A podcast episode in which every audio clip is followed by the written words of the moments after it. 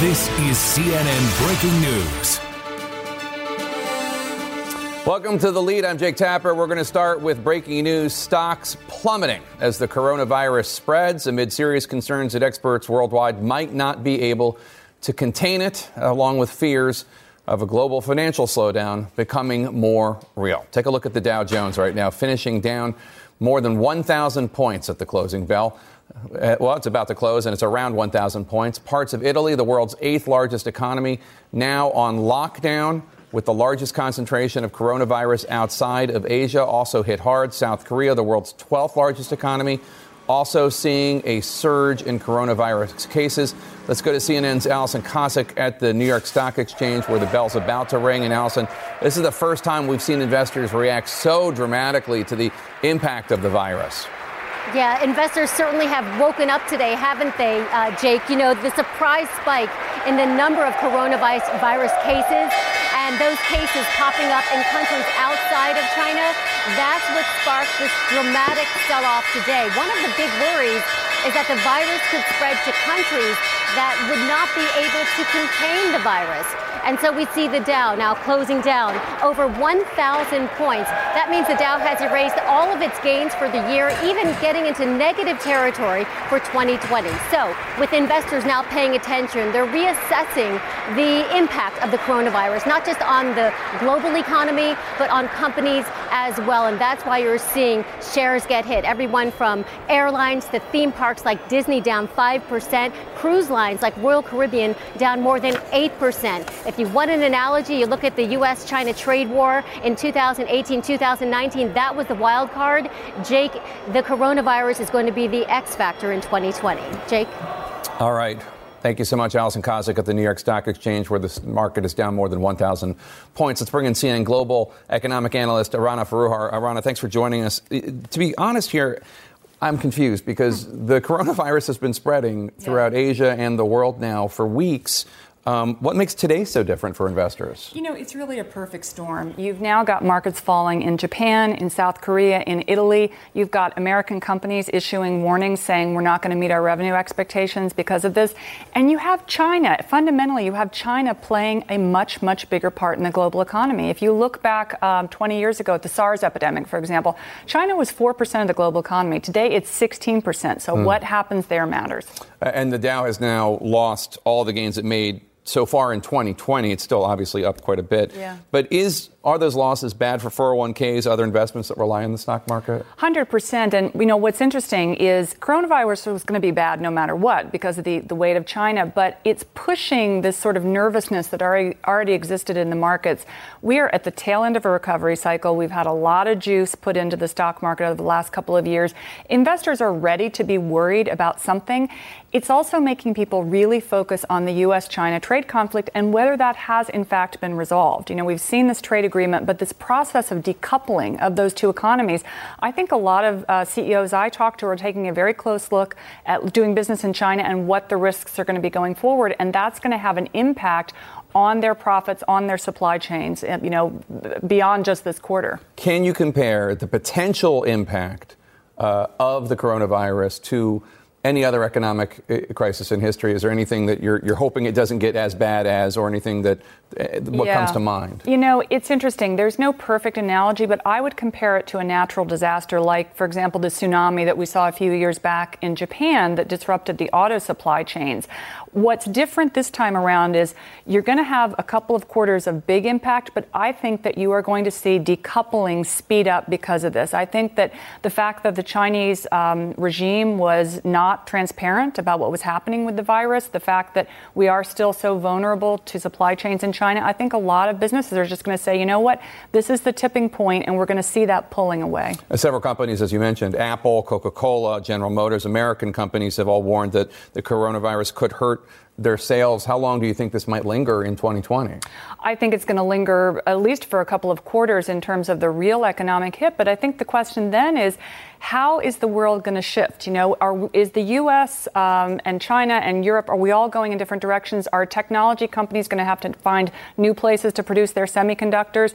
Who's going to buy Apple products in China now? Are we going to be entirely separate um, tech ecosystems? I think those are the big questions. And obviously, this uh, plays into politics. President Trump uh, has as his perhaps the strongest argument for his reelection, the fact that the economy is doing uh, so well that could affect his reelection chances. Yeah, it's really fascinating. There's sort of two trends pushing and pulling at the same time. You've got coronavirus potentially causing a real headwind to the economy around November, the time of the election. If the economy is not strong, then the president loses one of his major uh, arguments on, on the stump.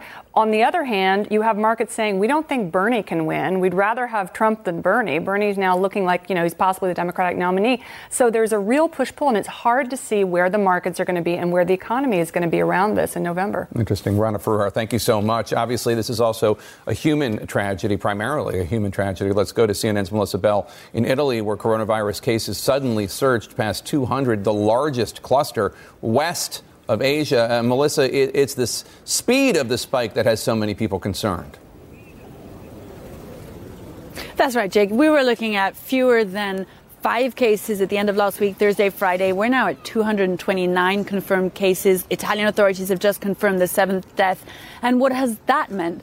It's meant the, for the first time a Western liberal democracy having to lock down entire villages and towns. Some 100,000 people in northern Italy right now are essentially imprisoned inside their own villages and cities with all kinds of measures that have been put in place, had to be put in place to keep them in there. For instance, jail sentences if they try and leave or come into zones that they're not allowed to do so. So uh, that is adding to a huge amount of worry in this particular part of the world. Remember also that Europe has open borders, no system of harmonized public health policy, so all kinds of questions for neighboring countries about what that very sudden spread is going to mean. Bear in mind also that patient zero here in Italy hasn't been found. That means, Jake, that essentially we don't know how it got here, we don't know how fast it's spreading, and we don't know exactly how far it's spread yet. And as you note, Melissa, parts of Italy are actually literally on lockdown. Public events canceled, public buildings uh, shut down. How widespread is the lockdown itself? Well, for the time being, cities like this, Venice, you've seen it because the carnival that was meant to last until Tuesday ended on Sunday night. The basilica behind me has been closed. All the museums in the Veneto region of Italy also closed. Schools have been closed. There is a sense of urgency. Many questions, though, about what happens next and exactly how many towns and cities and how many parts of Italy and how many borders are going to be locked down still. But authorities are really grappling with something new. It is, as you say, that suddenness that has led to the uncertainty. All kinds of questions about what happens next and exactly how far this is going to go with authorities here essentially now several weeks after what happened in Asia, grappling with that fundamental question of how to ensure that public health is ensured, public safety is ensured, but panic doesn't set in too quickly and the economy is protected as well. Jake. All right, Melissa Bell in Venice, Italy. Thank you so much and stay safe, please. Coming up, Senator Bernie Sanders looking to deal a decisive blow in the next few days. Could Super Tuesday be his kryptonite or could it seal his victory? And are we seeing the real lesson President Trump learned from impeachment? His plans to clear the way of all opposition within his own administration. Stay with us.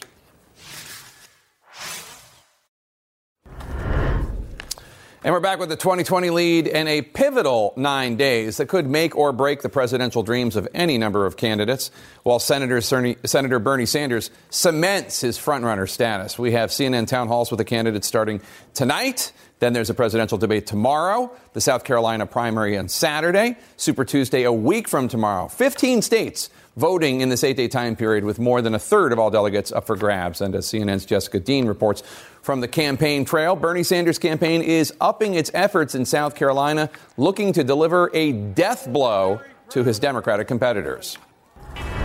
Democratic frontrunner Senator Bernie Sanders riding high after a blowout win in Nevada. Now, I've been hearing, you know, the establishment is getting a little bit nervous about our campaign. With a recent CBS News YouGov poll showing Sanders in striking distance of former Vice President Joe Biden in South Carolina, the Vermont senator is looking to build on his momentum in the Palmetto state and beyond into Super Tuesday. Biden is hoping to halt Sanders' progress. As I said all along, it's not just can you beat Donald Trump, can you bring along, can you keep a Democratic House of Representatives in the United States Congress, and can you bring along a Democratic Senate? Sanders pushed back against questions about his electability, going so far as to read his own poll numbers at a rally in Texas, a Super Tuesday contest. General election, CBS, Sanders 47, Trump 44. In the key battleground states, Michigan, Sanders 48, Trump 41. Still, Sanders' rivals now even more aggressive in their attacks. Former Mayor Pete Buttigieg saying the Democratic nominee should be, quote, galvanizing, not polarizing.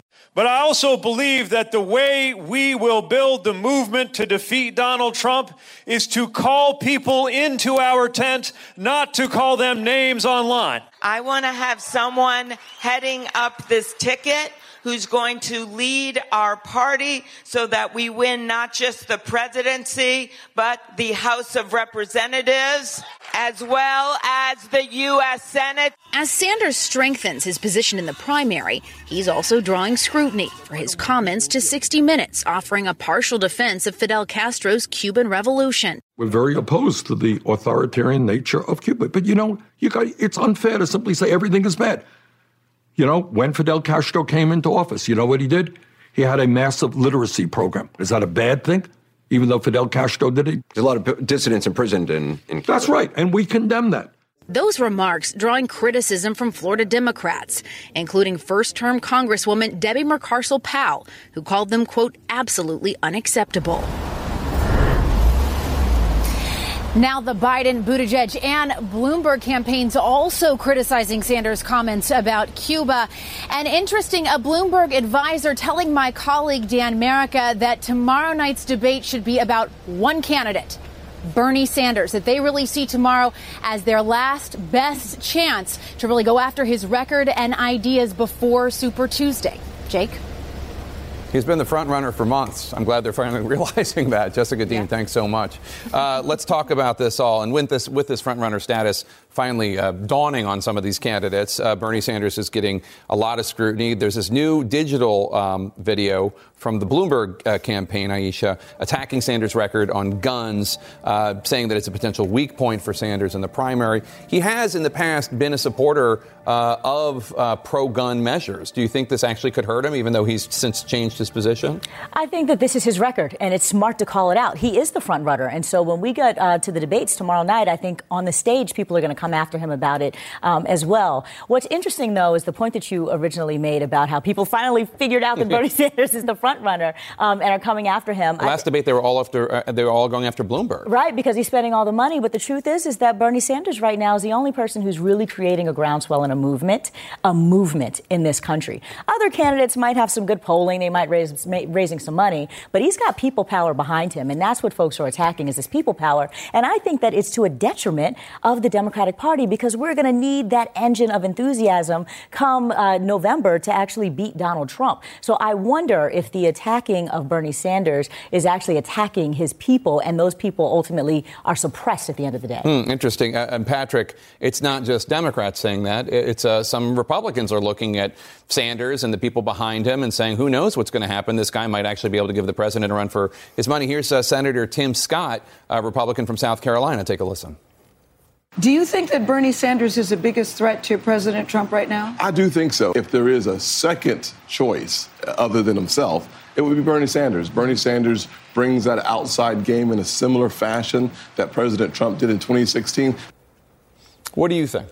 Uh, I think that Bernie uh, Sanders is Donald Trump's biggest problem. I think he's Donald Trump, Jake, from the other side of the room. Look, they're, they're, they're two very loud, very angry populists. Um, both of them will make this much more a screaming act than a thoughtful sort of campaign about policy. But more importantly, Bernie Sanders' socialist issue, which you know the president will bring up again and again, that's half the problem. His bigger problem is the hypocrite issue, I think. And as a white hot light of sort of front runnership is on him right now, when he's asked to explain socialism or he's asked about his gun votes and challenged by Bloomberg, it's kind of hard to explain the way socialism works because it doesn't work and it's never worked. The math doesn't add up. It's going to get tougher and tougher. Yeah, I mean, look, there's so many, you know, crocodile tears about uh, from Trumpistas about running against Bernie Sanders because guess what? Spoiler alert: they want to run against Bernie Sanders. Um, so you know, t- you know, t- Tim Scott, you can bring up parallels about play to the base populists that excite the base and that nobody thought would have a chance of being president, and here they come into front runner status. The parallels stop about there. Uh, particularly when you look at just the basic electability. There's a reason Republicans want to run against Bernie Sanders. He's their dream. He's their bumper sticker they've been running against in phantom form forever. He also makes something like Florida look a lot less likely with comments um, from, uh, from about Castro the other night. Look, we've had two caucuses. Play to the base folks do well there. We've had one primary in a state where Sanders' neighbors. South Carolina is going to be a big test. Mm-hmm. He pulled together an impressive win in Nevada, but let's not get ahead of ourselves. And after that, it's Super Tuesday. I would argue that the reason Democrats haven't gone after him is because they're afraid of alienating his base. They realize he's motivated a movement. Yeah, that's probably but that hadn't worked yet. Uh, Melanie, uh, it's South Carolina is really important, not just for Bernie Sanders. It's really important for Vice President Joe Biden. Mm-hmm. Uh, here he is. Uh, a lot of people saying he needs to win South Carolina or his campaign's dead. Uh, take a listen. South Carolina, though, is your firewall. You said it my firewall. I've never the said campaign it. has no, said it's your firewall. No, it's not five. I said I'm going to do well there. Biden just said, "I've never said that South Carolina was his firewall." Was is that is that true? Hmm. And I think I have a real firewall in South Carolina. So the, the hypocrisy so, of all the candidates. Yeah. There are receipts and tapes I mean, for everything they say. Look, I understand you don't want to set expectations and then not not meet them, but I mean, he did say it was his firewall. He did say that, and perhaps he's trying to downplay it because there are serious cracks in that firewall. And make no mistake, Biden and his campaign are banking on support from black voters in South Carolina to propel him to victory in this primary. And we have seen polls that have come up. The Wall Street Journal and NBC just had a poll last week that said the level of support between Sanders and Biden on the ground there is actually the same level of support. So mm. they are making inroads with black voters. Steyer's also catching up to him in the polls. Um, so perhaps he's trying to temper expectations. but he just needs to hold on to that. Yeah. The Biden campaign has been very strategic about that. If you saw this weekend, the talking points now from the Biden camp are trying to really show Bernie Sanders being anti Obama and that he was going to primary Obama in 2012 mm-hmm. and doing that in a very um, interesting time because we're going to South Carolina and wanting to pull some of that, that black vote away from but, Bernie But that Sanders. momentum, Jake, you cannot, this momentum is hard to erase. Mike Bloomberg waiting to get in, other Democrats hoping to stay in. Bernie's got momentum, and he's doing it in maybe only in three places, but Nevada was a good show of black, brown supporters, other than white supporters, New Hampshire and Iowa.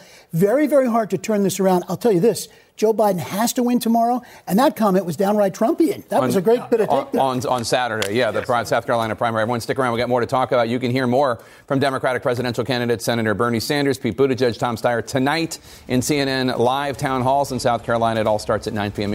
Eastern. And then uh, Wednesday night, a second night of CNN town halls with former Mayor Michael Bloomberg and former Vice President Joe Biden, Senators Amy Klobuchar and Elizabeth Warren. Coming up, the loyalty list. New details on President Trump's plan to surround himself with yes people. Stay with us. In our politics lead, a Trump advisor tells CNN that Trump allies have been working on a running list of people inside the Trump administration who they consider to be never Trumpers. Since his Senate acquittal, the president has been on something of a vengeance tour, firing anyone viewed as disloyal during the Ukraine scandal. But now the president wants to go even further and is telling aides he wants only loyalists working in key positions. As CNN's Kaitlan Collins reports, it appears a purge is coming. For a president obsessed with loyalty, Donald Trump is on a new pursuit to weed out staffers who aren't devoted enough. I want loyalty to the United States of America. Sources say Trump has told aides he wants fewer people working for him and only those who are aggressively advancing his agenda. Since he took office, the president's allies have given him hiring and firing suggestions based on how loyal the candidates are and Trump appears to be reviewing those in his post impeachment purge. Look, if there are any lists, I've not seen them, but the fact is, we know there are people actively working against this president. As first reported by Axios, conservative figures like Ginni Thomas, the wife of Supreme Court Justice Clarence Thomas, are giving Trump these lists as an appeal to his need for loyalty. It's left some officials worried about false attacks. He's more worried about someone who has personal loyalty than he does about worried about getting the facts. The president already has multiple aides serving in acting capacities, including his chief of staff, who didn't make the 8,000 mile trip to India after catching a cold. Mick Mulvaney's absence may not have been noticed much by Trump, who has been surrounded by singers, dancers, and even a marching band on camels since arriving. For a president who loves crowd sizes, Prime Minister Modi hoped to leave a lasting impression. Namaste, Trump. Namaste, Trump. Namaste, Trump. From this day on, India will always hold a very special place in our hearts. As he rallied supporters and toured the Taj Mahal at sunset, Trump made no mention of the Indian prime minister's new religious test for migrants that's facing intense criticism. And he signaled a possible trade deal wasn't ready to be signed just yet. Everybody loves him, but I will tell you this he's very tough. Now, Jake, the president has threatened in the past to get rid of staffers he believes are disloyal to him without taking any real mass action. But sources close to him say they feel like this time is different. And one thing they're pointing to is the fact that he put a loyalist who was once marched out of the White House in charge of the personnel office. All right, Kaitlan Collins, thank you so much. Namaste, Trump, everyone. um, give the translation again. What does it mean, the Namaste? love and the light in me bows to the love and the light in you. And there's no love or light in that man. So I don't even know how they said that. So I just needed the translation, but I appreciate it. So, so uh, um, John, John, take a listen to White House Deputy Pre- uh, Press Secretary Hogan Gidley asked about this potential purge that we're told is coming. It's not a secret that we want people in positions that work with this president, not against him. And there are a lot of folks out there working against this president. If we find them, we'll take appropriate action. So I guess the question is, what does it mean to be working against the president? Obviously, somebody who is spreading state secrets or trying to get the Sure. Trump agenda not implemented. I understand that, but is that what it means? You think? No, it's not. And that's why what we're hearing and seeing is different than what other presidents do. Look, most administrations are staffed by people who support the president. It almost goes without saying. The standard here is different. And you might, you know, Hogan may ask himself what the statute of limitations on criticizing the president is. Uh, how rigorously will this be applied? Um, but this is a purge. This is something paranoid. U.S. presidents don't do purges. This one apparently does. And there's a word for places that ask for unquestioning loyalty to the leader. They're called cults. They're not called the Oval Office of the White House in the United States. So this is a departure from our best traditions. The fact that Ginni Thomas, the uh, Supreme Court uh, justice's wife, is apparently involved in this makes it all the more bizarre. Uh, Melanie, take a listen to Senator uh, Chris Van Hollen, uh, Democrat uh, of Maryland.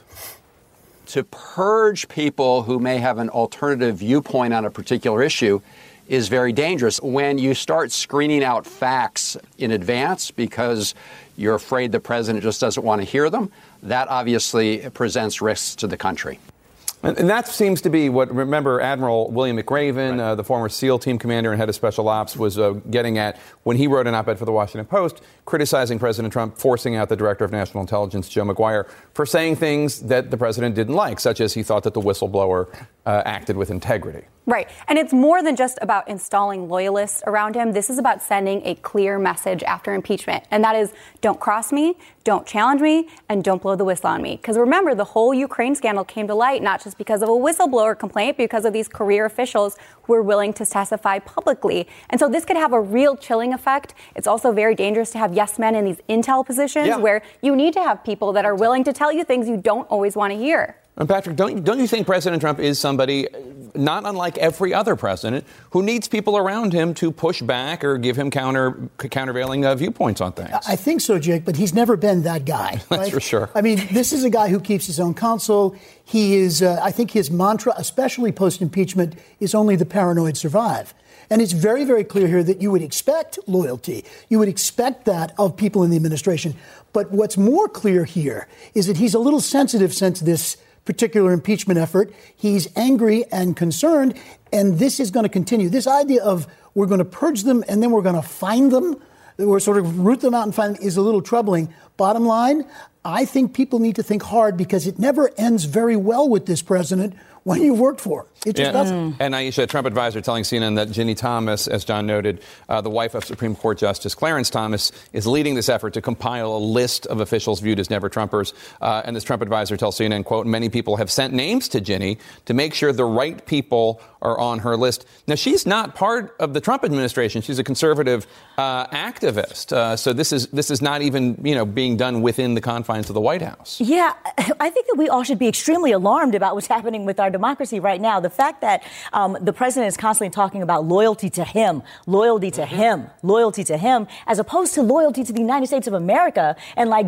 under oath doing your job um, uh, on behalf of the American people is what's problematic. And this is how a democracy breaks down when we don't acknowledge the fact that this guy really seems to be moving and moving and moving closer to acting like a dictator as opposed to the head of the, the free world in our country. And it's, it's, it's actually, we should be afraid and, alarmed. And John, just one last point, and I'm coming to you on this. Is one House White, one White House aide said some jobs won't be filled until after the president wins re-election, as high-level hires will be re- likely to, reluctant to take posts that might, might not last longer than eight months. But moreover, there's been other reporting saying that McEntee, the new head of personnel, who was uh, escorted out under John Kelly and now is back, that he, you know, that he's really going to do his dramatic actions after the president is reelected. So in other words, the president is still fairly constrained right now. Well, the president is constrained by the Constitution. Second term presidents are notoriously unconstrained. The problem is you've got a government to run.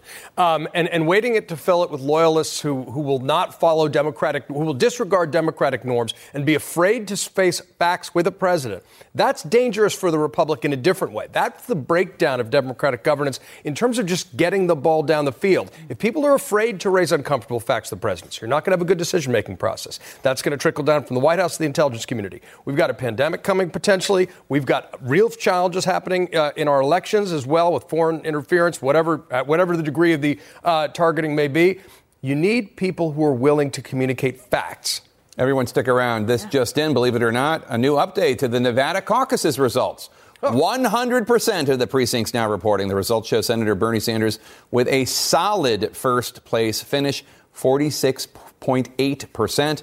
Joe Biden in second place at 20.2%. He's followed by Buttigieg in third at 14.3%. Senator Elizabeth Warren finishing fourth at 9.7%. Coming up, the president's national security advisor is now saying Russia is not interfering in the election to get President Trump reelected. What kind of analysis is he offering? Can we trust it? Stay with us. And we're back with the politics lead. A national security official in the Trump administration had sharp words for National Security Advisor Robert O'Brien, who went on two Sunday shows and deviated from intelligence estimates, this official tells me, by suggesting that the Russians are definitively trying to get Bernie Sanders elected president. What I've heard is that uh, that Russia would like Bernie Sanders to to win the Democrat nomination. They'd probably like him to be president. Uh, understandably, because he wants to, to spend money on social programs and probably would have to take it out of the military. So that would make sense. But according to the national security official, that's not what the intelligence says. The official told me the intelligence right now shows that the Russians are trying to boost Sanders as a way of sowing discord in the Democratic primaries, but the Russians have no actual preference. The officials added that the Russians believe that they can work with Trump. They see him as transactional, but they don't prefer him either. Neither Trump nor Sanders, the official said. But that's not what the National Security Advisor, Robert O'Brien, said. Well, there are these reports that they, they want Bernie Sanders uh, to get elected president. That's no surprise. He, he honeymooned in Moscow. Again, that is not what the intelligence says, according to the national security official that I spoke with. So, what accounts for the national security advisor misrepresenting the intelligence and taking potshots at Bernie Sanders like that? Quote, Perhaps his first instincts are more political than that of a national security professional, the official told me, adding, quote, by saying that, O'Brien injected himself into the campaign by commenting on a potential rival. If he's willing to say that as national security advisor, what does that mean for the next nine months? And what is he doing when the camera is not on him? Joining me now to discuss intelligence, the Russians, and politicizing all of it is Steve Hall, a three decade veteran of the CIA who served as the Russian station chief for the agency. Steve, thanks for joining us. So, as you heard, a senior national security official told me that perhaps O'Brien's first instincts are more political than that of a traditional national security professional. What do you think? Well, Jake, that's certainly been my experience. Uh, I have been in the room with and, and had, you know, been involved in meetings with a number of national security advisors. And I, I, was trying to think back to a time when one of them sort of inserted him or herself into domestic politics in a strong fashion. And it's just not the norm. I mean, the focus of the national security advisor is almost always, you know, foreign affairs, foreign events that could threaten the security of the, of the United States. So I would have to agree with your source uh, who said this is very unusual for a national security advisor to inject themselves into a campaign like this. The concern that the national security official I spoke with uh, voiced also was what impact uh, does this have on the advice or the presentations uh, of intelligence that Mr. O'Brien gives to President Trump? Yeah, that's that's a real grave concern that I have with these this sort of purging that we're seeing now in the administration and the staffing of really critical jobs uh, with people that are really political partisans. Uh, there are certain positions, obviously, in administration where that's appropriate.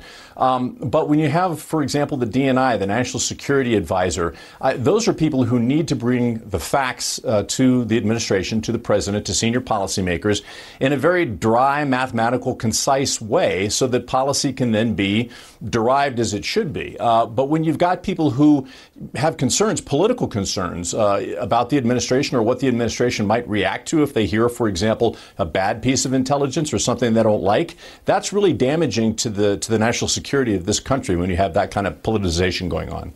Uh, Bernie Sanders confirmed that he received uh, this uh, briefing uh, that Russia was trying to boost his campaign as way as a way of disrupting the Democratic primaries. Explain to people who might be confused why it would make sense that they wouldn't have a preference, but they would try to boost Sanders, and that ultimately they might also boost other candidates, including the president. Sure. I think to answer that question so that folks understand what we're talking about is you have to ask yourself what is the key geopolitical goal? What is the most important strategic goal that Vladimir Putin has?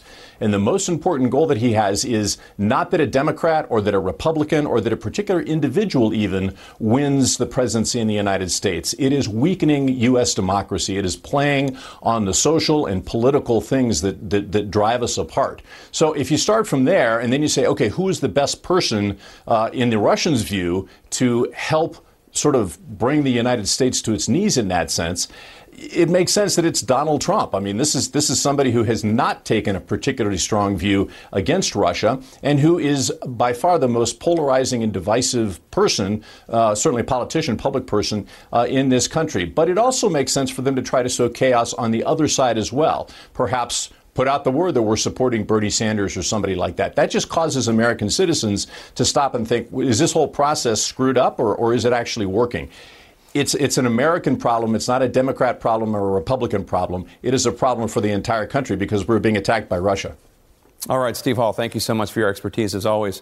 Coming up in our 2020 lead, or actually we'll do it right now in our 2020 lead, Anderson Cooper on 60 Minutes asked Senator Bernie Sanders about comments he made in the 1980s about Cuban dictator Fidel Castro transforming Cuban society with education and health care. Here's part of Sanders' response on 60 Minutes.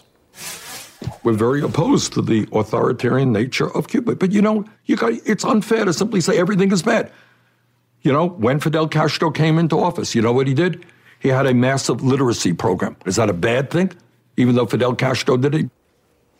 Sanders' Democratic opponents took issue with those comments, as did some Democratic lawmakers from South Florida, where there is a large Cuban American community, such as freshman Congresswoman Debbie Mucarsel Powell. She called Sanders' comment, quote, absolutely unacceptable. And Congresswoman Donna Shalala, who suggested that Sanders talk to her constituents before, quote, singing the praises of a murderous tyrant, unquote.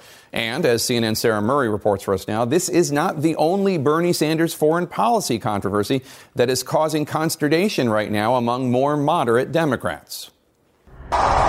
Senator Bernie Sanders is snubbing the American Israel Public Affairs Committee's annual meeting, accusing the powerful pro Israel lobbying group of providing a platform for bigotry. I remain concerned about the platform AIPAC provides for leaders who express bigotry and oppose basic Palestinian rights. For that reason, I will not attend their conference, Sanders tweeted. AIPAC shot back, defending the event and saying Sanders has never attended anyway. Senator Sanders is insulting his very own colleagues and the millions of Americans who stand with Israel. Truly shameful.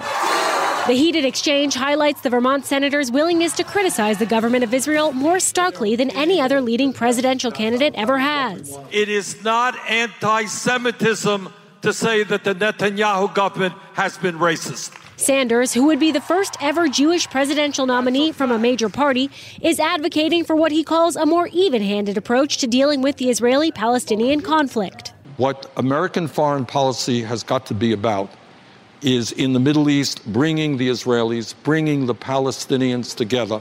It cannot just simply be a one that we're just pro Israel and we ignore the needs of the Palestinian people.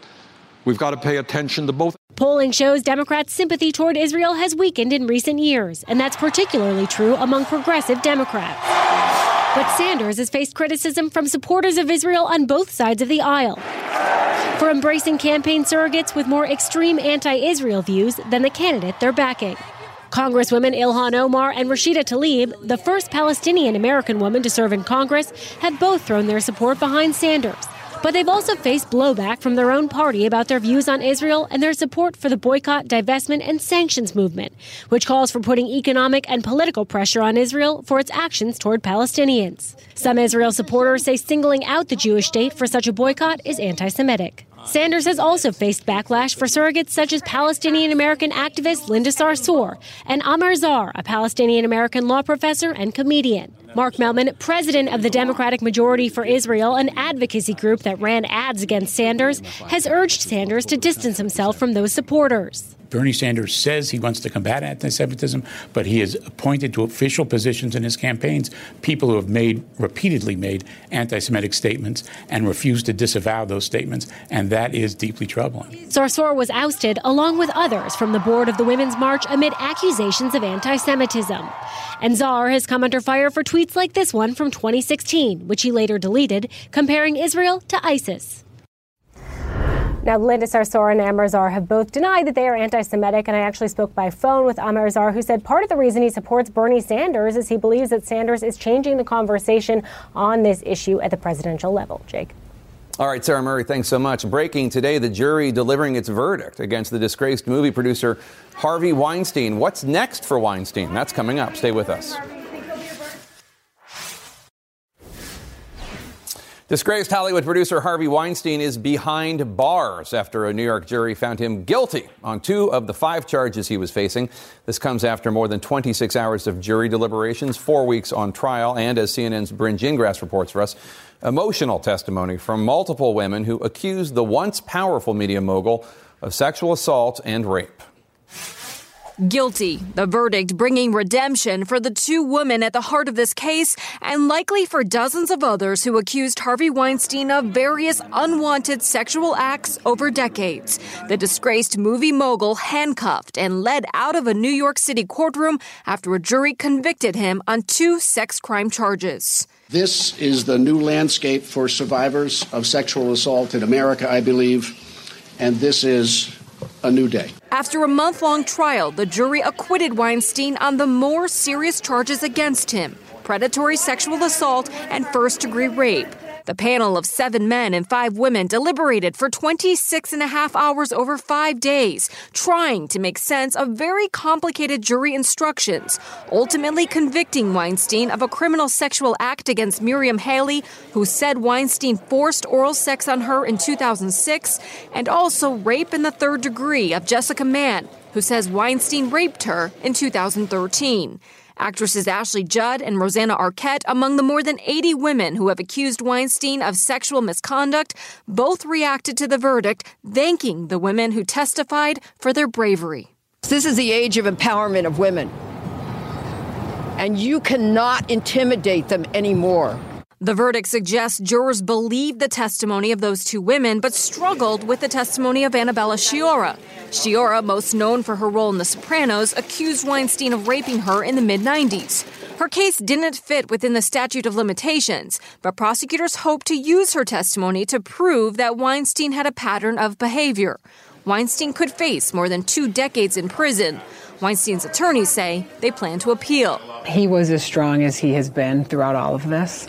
Um, obviously, he's disappointed, and obviously, he, he has maintained his innocence from the beginning. So, you know, it's it's a tough tough to sit there and you know kind of I put my my hand on his arm, and it's a it's a it's a tough thing. Not not the way we wanted today to end. Now, Harvey Weinstein is booked at Rikers here in New York City. He has an inmate number. Where in the facility he's being housed is not clear because the Department of Corrections here in New York City doesn't release that information. However, his defense attorneys, Jake, fought to have him in a special unit uh, for an infirmary, citing his back pain and other chronic issues. Uh, he will be back, though, in court for his sentencing next month. Jake? All right, Bryn Gingras, uh, outside the courthouse. Thank you so much. Michael Jordan uh, leads the emotional tribute to Kobe Bryant, his daughter, and all the victims of that horrific chopper crash. Stay with us. Quality sleep is essential, and that's why the Sleep Number Smart Bed is designed for your ever evolving sleep needs. So you can choose what's right for you whenever you like. Need a bed that's firmer or softer on either side? Helps you sleep at a comfortable temperature, quiets their snores. Sleep Number does that. Sleep better together. JD Power ranks Sleep Number number 1 in customer satisfaction with mattresses purchased in-store. And now, save 50% on Sleep Number limited edition smart beds for a limited time. For JD Power 2023 award information, visit jdpower.com/awards. Only at Sleep Number stores or sleepnumber.com. Now streaming exclusively on Max, a new CNN flash doc about the album that has Nashville talking. Call Me Country. Beyonce and Nashville's Renaissance. Watch it at max.com slash call me country. Max subscription required.